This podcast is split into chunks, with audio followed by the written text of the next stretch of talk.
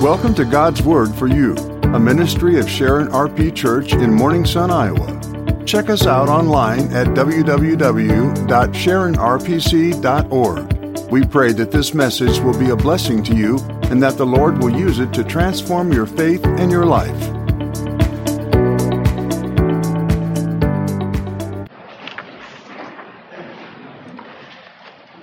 Quite a sobering psalm, quite a somber tune. I'd like to ask you this morning two different families.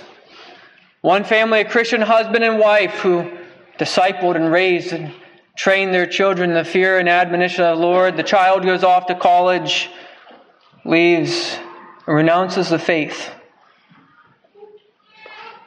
Why didn't God save them?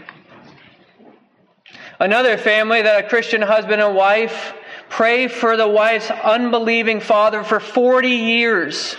And when he's 86 years old, professes faith in Jesus Christ and has three years to learn to be a disciple of the Messiah. Why does God save some and not others? Why does God seem to reach down from heaven and take out the heart of stone out of some people and others he passes over? That's the question we look at this morning as we turn in our Bibles to Mark chapter 6. As we turn in our Bibles to Mark chapter 6, we'll see on display here both faith and disbelief. We'll see people who turn to Jesus Christ, love Him, and obey Him, and others who have no place in their heart for the kingdom of heaven. And it's a stark reality that will also give us comfort as we look to the Holy Spirit and we know that the wind blows where it wishes. And it gives us great comfort that it is God who saves. So, will you turn your Bibles with me now to Mark chapter 6? Mark chapter 6, and we'll begin at verse 1 and we'll read through verse 29. Then he went out from there and came into his own country, and his disciples followed him. And when the Sabbath had come, he began to preach in the synagogue. And many hearing him were astonished, saying, Where did this man get these things? And what wisdom is this which is given to him, that such mighty works are performed by his hands? Is this not the carpenter, the son of Mary and brother of James, Joseph, Judas, and Simon? Are not his sisters here with us? So they were offended at him. But Jesus said to them, A prophet is not without honor except in his own country, among his own relatives, and in his own house. Now when he now he could do no mighty works there except that he laid his hands on a few sick people and healed them. And he marveled because of their unbelief. Then he went about the villages in a circuit teaching. And he called the twelve to himself and began to send them out two by two and gave them power over unclean spirits. He commanded them to take nothing for the journey except a staff, no bag, no bread, no copper in their money belts, but to wear sandals and not to put on two tunics. Also, he said to them, In whatever place you enter a house, stay there till you depart from that place. And whoever will not receive you nor hear you, when you depart from there, shake off the dust under your feet as a testimony against them. Assuredly, I say to you, it'll be more tolerable for Sodom and Gomorrah in that, in the day of judgment than for that city. So they went out and preached that people should repent. And they cast out many demons and anointed with oil many who were sick and healed them. Now King Herod heard of him for his name had become well known. And he said, John the Baptist is risen from the dead, and therefore these powers are at work in him. Others said, It is Elijah. And others said, It is the prophet, or like one of the old of one of the prophets. But when Herod heard, he said, This is John whom I beheaded. He has been raised from the dead. For Herod himself had sent and laid hold of John and bound him in prison for the sake of Herodias, his brother Philip's wife, For he had married her because John had, had said to Herod, It is not lawful for you to have your brother's wife. Therefore Herod held it against him and wanted to kill him, but she could not. For Herod feared John, knowing that he was a just and holy man, and he protected him. And when he heard him, he did many things and heard him gladly.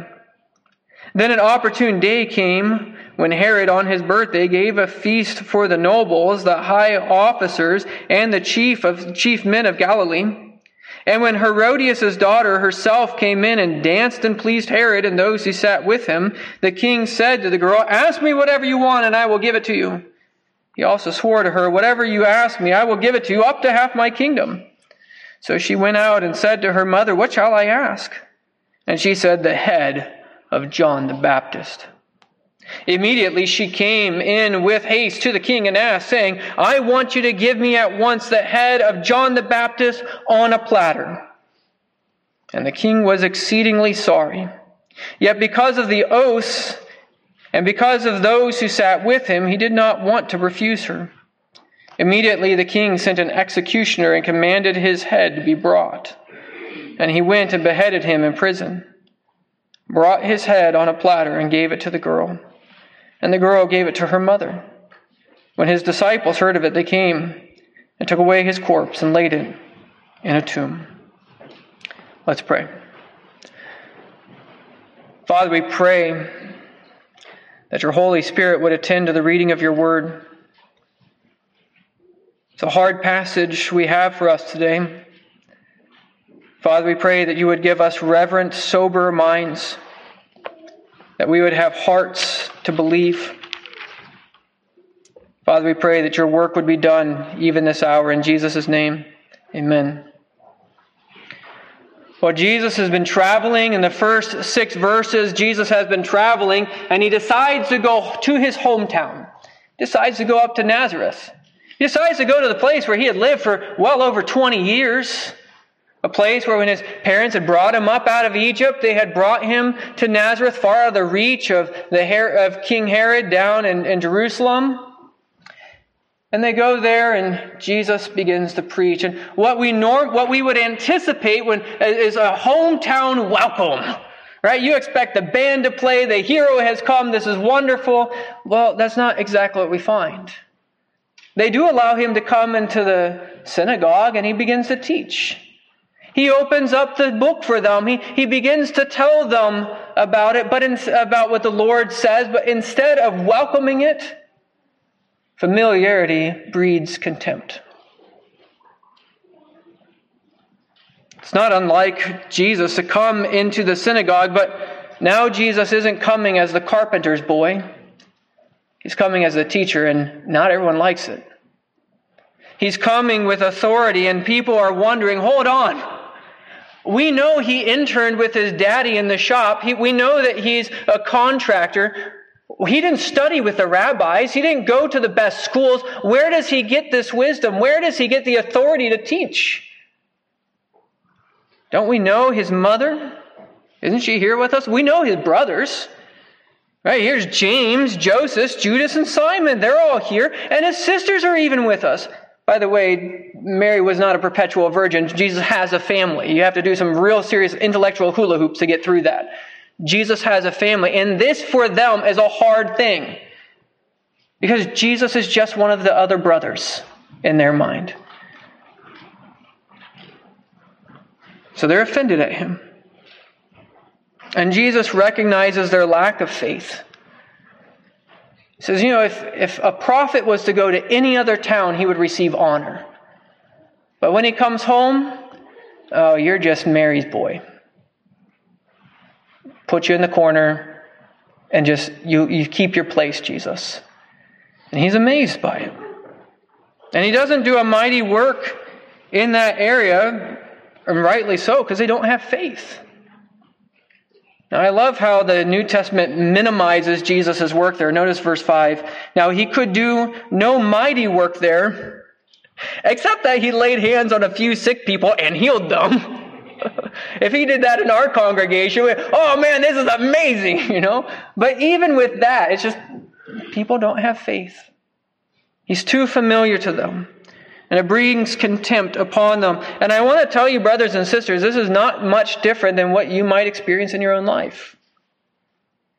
As you try to tell your children about Jesus Christ, as you try to open the Bible with them, as you try to instruct your grandchildren and great grandchildren about God's Word, you might just be, oh, yeah, that's just what mom believes. Yeah, grandpa reads the Bible and he believes that stuff, but I don't know. And they might just put you in the familiar pocket, the familiar corner. For some of you, as you tell your children about Jesus, they might not just think that you're too familiar, but they might have heard so much about Jesus Christ that it's possible that they're too familiar with a Jesus of stories rather than the Jesus who is the King of the universe today. As you tell your parents about the scriptures, some of you, you you were brought to faith and, unbel- and, and you weren't raised in believing homes. And so as you tell your parents about Jesus Christ, you might be contemptible to your parents. Why would they want to listen to you? You're just their kid. As you talk to your coworkers about what God has done in your life, they might remember your life. They might be too familiar with you. But here's the beautiful thing you're not called to bring about their salvation. We are not called to bring about the fruits of conversion. What we are responsible for is to follow Jesus Christ, to obey his commands, to love him. And so, brothers and sisters, I want to call you this morning to have faith in the teachings of Jesus Christ the King a love for Jesus and a belief in what He has taught you and is guiding you through His Word, for a compassion of souls, and for a love of others. And as we continue to go out and tell our coworkers, our neighbors, our loved ones, our families, our friends about Jesus Christ, we can keep in mind what Jesus himself said in John chapter 3 verse 8. The wind blows where it wishes and you hear the sound of it, but cannot tell where it comes from and where it goes. So is everyone who is born of the Spirit. The Spirit goes where he wishes. And so the people in Nazareth were too familiar with Jesus. And they held him in contempt. And you might think, as, as Jesus is leaving this place of disbelief in verses 1 through 6, that he would say, You know what, guys? We've suffered a great failure. Let's go into the mountains. Let's go to a deserted place and let's go and pray. But notice what Jesus does in the next verse. Verses 7 through 13, what does Jesus do? And he called the, the 12 to himself and began to send them out two by twos. In the face of the failure of Nazareth, Jesus doesn't retreat thinking that God hasn't done his work.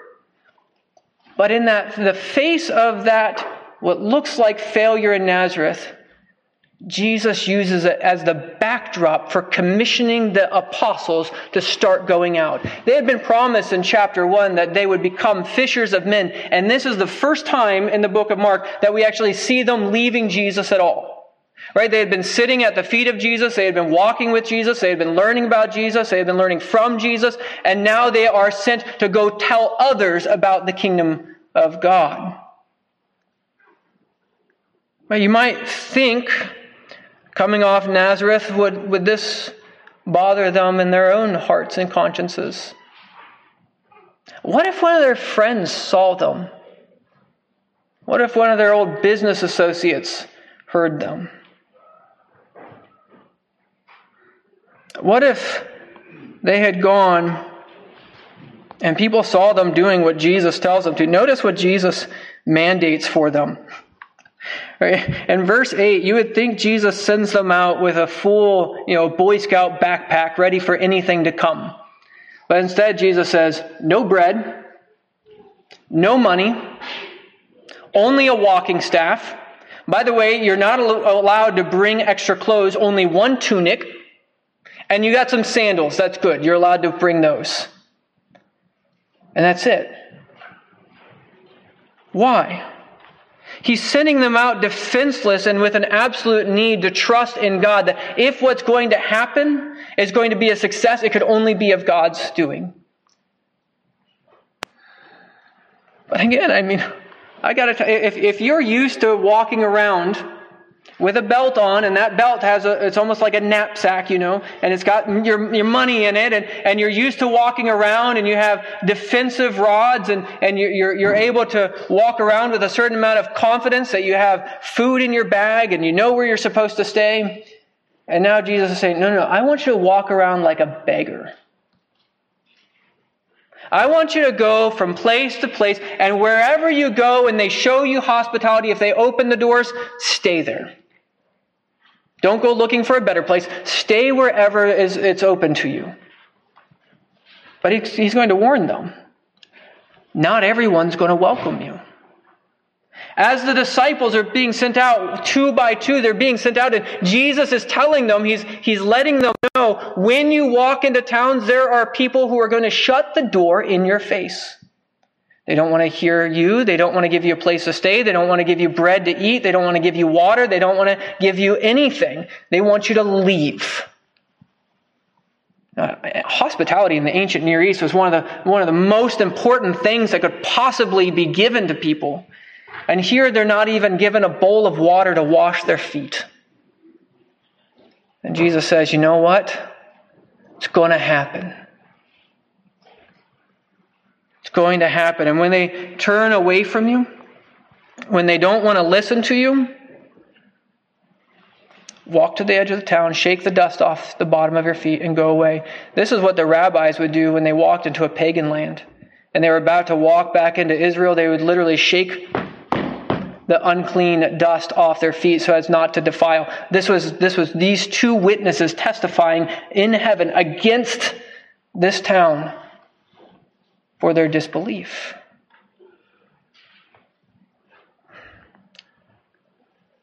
But how must the disciples have heard this after seeing their own rabbi rejected? It could have overwhelmed their souls with the possible failure for them for their own journey. He's given them authority over the unclean spirits, and they're to preach a message of repentance. Everyone loves that message, don't they? I mean, I, you were super comfortable reading Jeremiah 7, weren't you?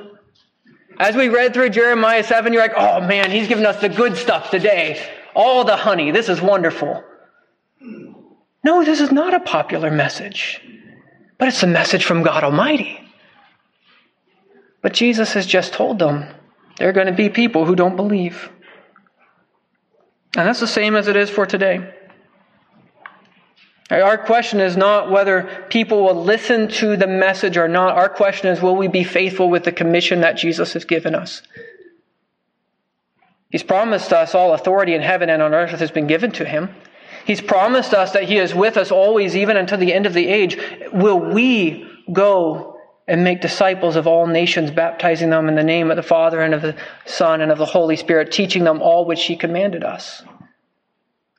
Maybe for some of you, as we were praying this morning, you heard about the need for a lead to go to Scotland, and maybe your heart was pricked. I don't know. Maybe for some of you, you could go to South Sudan, Cyprus, or maybe even more local to Pittsburgh. Maybe you don't have a, a passport. That's okay. You can just hop on a car, go down 80 for a while, and you'll get there. Maybe you sensed a need to tell someone you know about the gospel. Maybe it's your mom, your dad, your, your child, your brother, or your sister. Yeah, you haven't opened your mouth. Why? Have you ever experienced that before?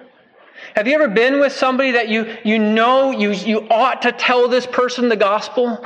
And it's like your bones are screaming within you, but your mouth is, it's like there's concrete on your tongue. Why do we get so scared? Do we not speak about Jesus because we're afraid of rejection? Do we not speak of Jesus because we're afraid of the consequences? Do we not speak of Jesus because we're worried about hurting someone's feelings? Maybe we don't speak about Jesus because, in all reality, sometimes you just write people off. Like there's no way that person would ever listen to me. Maybe you're worried about your reputation. Or maybe you're worried about your own sins, ashamed of your own wrongdoings. Brothers and sisters, the commission of Jesus that he would give at the end of this book to go and preach the gospel to all creation would be even better than the gospel or the commission that he gave them right here. So we ought to pray for courage to go where our master tells us to go. We need to pray for courage to speak to our friends and family members. We need to pray for humility. We need to pray for love. Yet we understand, right? We can do all this, but we need to understand that at the end of the day, the wind blows where it wishes. The Spirit regenerates whom He chooses. Will we go? He uses His people as the means of spreading the gospel. How will they believe in whom they have not heard? How will they believe? How, will they hear without a preacher? And how will they preach unless they are sent? Is the Lord sending you, even in your context, informally to preach to those whom you love, to declare the good news of Jesus Christ? We tell others of Christ and let God be in charge of the outcome. Our message is repentant and it's, and it's not popular. It wasn't popular in the first century. You know, just go read the book of Acts and, and see how it works out. Go remember the scars on Paul's back as he was chased out of town, as he was whipped, as he was even stoned. It's not going to be popular today. We, Christians are called abusive, backward bigots, callous, delirious, or examples of stupidity. And it was the same in Herod's day also. That's the next part. I, I want to look with you at this kind of two people in this next story of disbelief exemplified. Disbelief exemplified, verses 14 through 29. Verses 14 through 29, we find a very dark and ugly passage. Jesus' ministry continued to gain steam. He, more people heard more and more about what he was doing. Now we need to be careful here because when it says, now King Herod heard of him, who is this king? Right? This is not King Herod the Great who tried to kill all the children in Bethlehem to wipe Jesus off the face of the earth. It's not the same. This is his son, Jesus, or Herod Antipas. And we have a real problem as we read through this because Herod's family loved the name Herod. So much so that even the daughters were named Herodias. And so in Chalk and Talk, I'm actually going to show you a little video that goes through the family line and all the drama, but I'm warning you, it's like a, a, an ancient Near Eastern soap opera. You know, and these people are all connected, and it's, it's, it's, it's like a horrible soap opera with incest mixed in. It's gross. So it's not Herod the Great, it's Herod Antipas, and he's the ruler. He's not actually a king, he's just a ruler of the area of Galilee and the area of Perea. So up by the Sea of Galilee and down on the eastern side of the Red Sea. Or sorry, of the, of the Dead Sea. But there's something you need to understand about the Herods. Though they might be rulers of Israel, they're not rulers of Israel because of their piety. The Herods are not rulers of Israel because they are examples of biblical morality. It's because they knew how to get in politically well with the Romans. They knew how to seize power and how to manipulate things to go in their ways. And they did this through brutality and political prowess. And the family, you read the ancient histori- historian Josephus, and the family is just marked with crazy immorality. Scandal after scandal. But Herod Antipas where this comes in is Herod Antipas had fallen in love. He was already married. He was actually married to uh, the, the princess of Arabia. But one day he goes and he goes to his brother Philip's area, and there he falls in love with his sister in law, Philip, his half brother's wife. Now, here's where things get really weird and gross. The woman he falls in love with, not only is she his sister in law, but he's, she's also his niece. It's gross. But he falls in love with her. He divorces his wife, the princess of Arabia, actually causes a war so he can stay with this woman. And this, everybody in Israel knows this is wrong.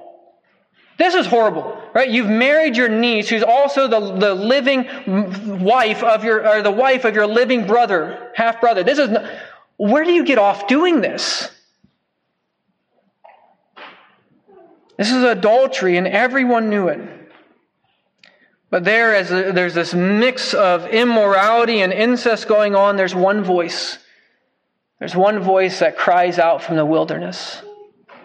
There's one voice of moral courage who's willing to stand up and go into the king's palace, and face to face, John tells him, It is not lawful for you to have your brother's wife. Now, that, we're going to talk more about the Herods and chalk and talk, but these are people known for literally lopping off the heads, killing even their own children when they were worried about their political power being taken away from them. But John has the moral courage to do it. He takes Herod to task for violating God's, law, God's law. And this really irked Herodias. This really irks the queen, right? She, she is not happy about this at all. And Herodias is even more hungry for power than even her husband was. And she's, she's waiting. The text gives us this, this, this feel that somehow she's waiting for this opportune time, this moment when she could finally get rid of this guy who's a pain in her side.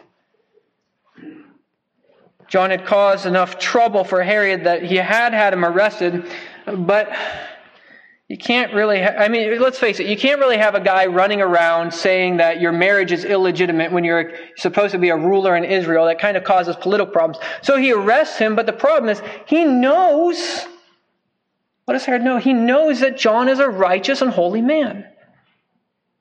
And here's where things gets odd. Right? Herod's actually, he's kind of curious about John. Who's this dude in camel's fur? And, it, and the, the, Bible tells us here that, that he would actually bring John to him and he would actually hear him preach. He would hear these things from him almost like a sense of amusement and entertainment. It's kind of like he, like he was turning on the podcast and listening to John's sermons, listening to coffee and devotions, still not having a lick of concern about changing his ways. Herod had a passive disbelief. And I fear many churches are filled with this type of listeners. I fear that churches, many churches in America, are filled with people who are intrigued and maybe interested in the Bible or things about Jesus, but have no love for God or fear over sin. Herodias, on the other hand, she's looking for an opportunity to kill John. And the scene set, this ugly scene. It's Herod's birthday. There's a drunken party. And this, Josephus tells us, the ancient historian, that this is this desert fortress down by the Dead Sea, up on a mountain. And there in the palace, archaeology has shown us that there's two different banquet halls, one for the women, one for the men, and around the corner, down the steps, is a prison. And as the drunken party's going on, Herodias sends her daughter Salome. She goes there and she, she dances in a way that no man in this church should ever see. And she goes there and she, ple- she pleases her, her stepdad. There's sexual connotations, innuendos underneath the bottom of this. And Herod makes her this drunken, prideful, stupid promise. Right? He acts like he's the king of Persia during, or like he's Ahasuerus during, during the reign of Esther. And he says, Up to half my kingdom I'll give to you. And what does Salome do? She runs to her mom in the next banquet hall and she says, What should I ask for? And disbelief on display. Get that man's head.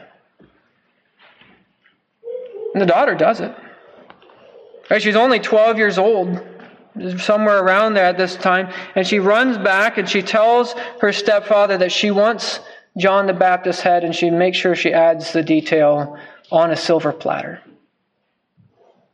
Herod's caught in a rock and a hard place, right? He's made this stupid promise.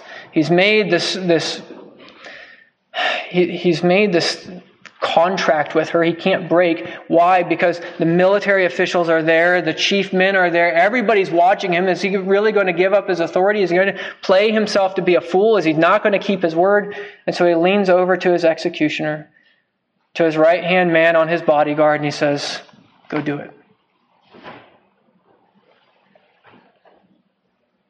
And this is the tragic end to the story of John.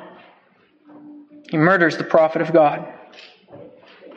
But Herod's conscience, that's where the, the, we're going historically through the story, but now we're at the point of, of when this is going on. Herod's conscience can't get away from him. Now, King Herod heard of him, verse 14 for his name had become well known, and he said, so, so this is after Jesus' name has become well known. Now Herod's like wrestling in his heart and in his soul, and he's talking to people. Who is this dude? Who's this guy healing people, going around? Who's teaching these things? And some people think that Jesus is, is Elijah, the messianic forerunner who was promised in Malachi 4 5. Behold, I will send you Elijah the prophet before the coming of the great and day, dreadful day of the Lord. Some people think that this is Elijah come. Other people think that he is the prophet, the prophet that God had promised Moses in Deuteronomy 18:15. The Lord your God will raise up for you a prophet like me from your midst, from your brethren. You shall him you shall hear. And other people think he's just like Jeremiah or Isaiah or Ezekiel, one of the prophets of old. But in John's mind, or in Herod's mind, he's, he's worse than this. He's dealing with John all over again. A superstitious belief that somehow Jesus is the resurrected John the Baptist. I don't know, maybe like a ghost from Christmas past or something. Herod's haunted by what he's done and he can't shake it. And even the non Christian Jews of his own time Right? What Herod did, or non Christians, right? Josephus writes that even the Jewish people who weren't Christians, when Herod died, they said it's because he killed John the Baptist. John preached repentance, and it cost him his life. The disciples knew it. And they had seen even Jesus rejected. So, where would they find comfort as they still went out and preached? Where would Simon and Andrew, James and John, how would they comfort their souls? Again, John 3, verse 8 the wind blows where it wishes, and you hear the sound of it, but you cannot tell where it comes and where it goes. So is everyone who is born of the Spirit. If you tell people about Jesus Christ, it may be costly. We pray week in and week out for evangelistic opportunities, but I'm warning you, I don't want to sugarcoat it for you. If you tell others the true gospel of Jesus Christ, there might be repercussions. You might lose face, you might lose reputation, you might lose friends, you might even lose privileged positions. But to, to serve the God of the Bible means we also serve the God and his, his, his own ethics. We preach repentance. We preach coming to Jesus Christ alone for salvation, for the remission of your sins. We don't have a right to take the message and twist it and make it whatever we want. This is why Jesus, when he commanded us to go and make disciples, that we might instruct them in everything he has commanded us. This is not easy. So, what happens? You need to decide this in your heart right now. I'm, I'm warning you because these things will happen if you're in your life if they are not already happening in your life. And you must resolve in your heart, Christian, whether you will hold to the gospel of Jesus Christ no matter the cost. And so these next examples I'm going to give to you, I'm warning you, can happen in your own life. How will you respond?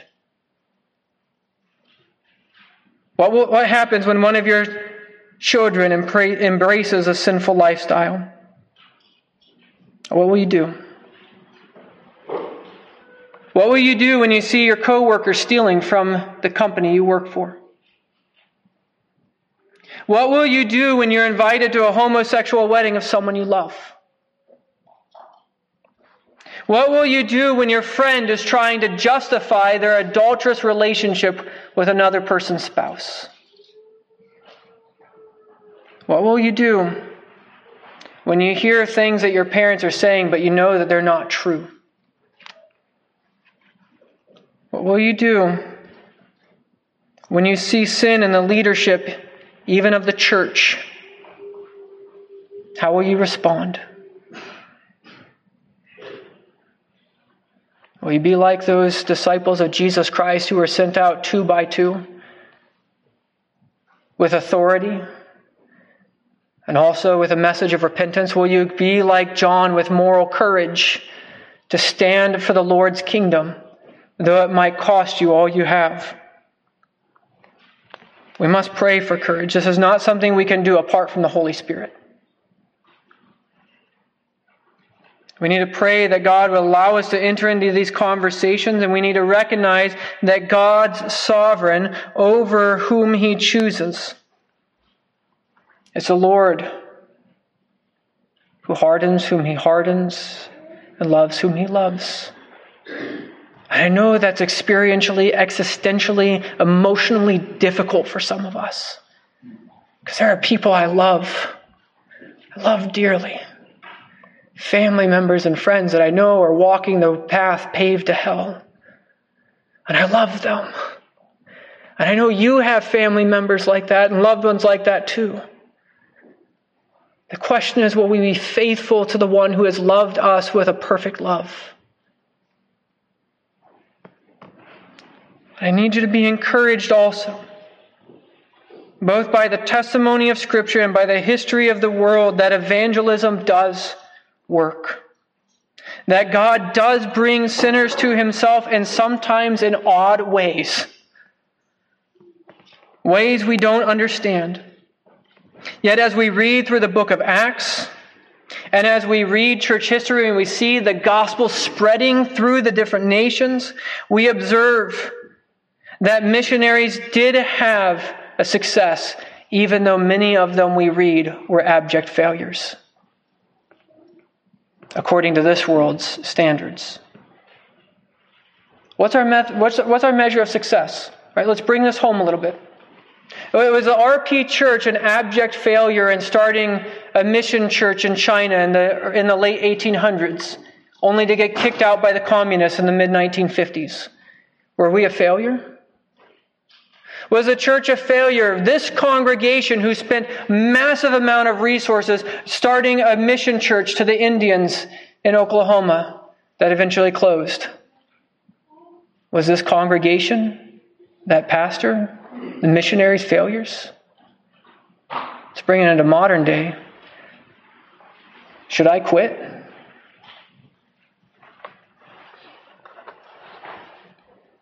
And we labored for a long time with the Gratia Church, preaching week in and week out, preaching the gospel, seeing non Christians come. And yet there's no church meeting in Burlington, no RP church there anymore. Have we failed? No, because the Spirit blows where He wishes. We take comfort in God's sovereignty that our job is to go and take the gospel and the Lord brings the fruit. The Lord is the one who saves. The Lord is the one who brings his kingdom. You cannot do the work of evangelizing and, and, and going out and sharing the good news of others with your hope being that somehow I'll be able to do this. No, it is receiving and resting upon Jesus Christ as being reborn, which can only happen by the work of the Holy Spirit. The more Christ is precious to you, though, the more you'll want to share him. The more Jesus is the pearl of great price to you, the more important it will be for you to say, Come, come and see the one, meet the one who's told me everything I've ever done. How could Jesus commission 12 disciples to go out and preach after having just been rejected in his own hometown? Because Jesus believed what he taught. The Spirit blows where it wishes. And so have faith, Christian. Have hope in Jesus Christ.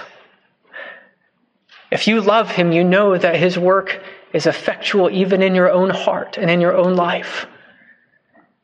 And so, yes, he can use us as instruments in his hand to bring about someone else's salvation. But if he doesn't, that wasn't our job. He brings about the final product question for us is are we faithful to the commission he's given? So, brothers and sisters, I pray that you are encouraged in your evangelism.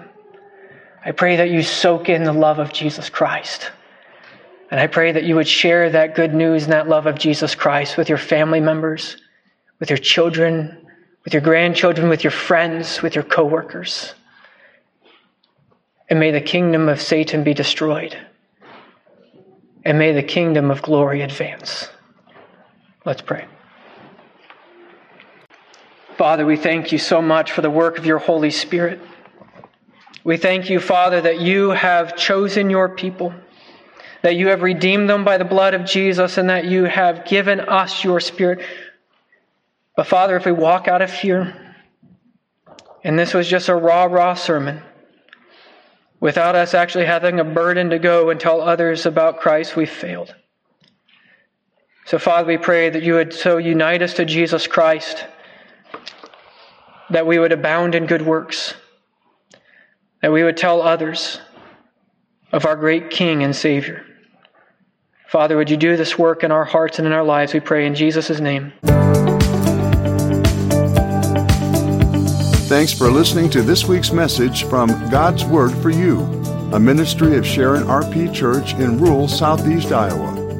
We pray that the message would be used by God to transform your faith in your life this week. If you'd like to get more information about us, feel free to go to the website, SharonRPC.org. We'd love to invite you to worship with us. Our worship time is 10 a.m. every Sunday at 25204 160th Avenue, Morning Sun, Iowa 52640. May God richly bless you this week.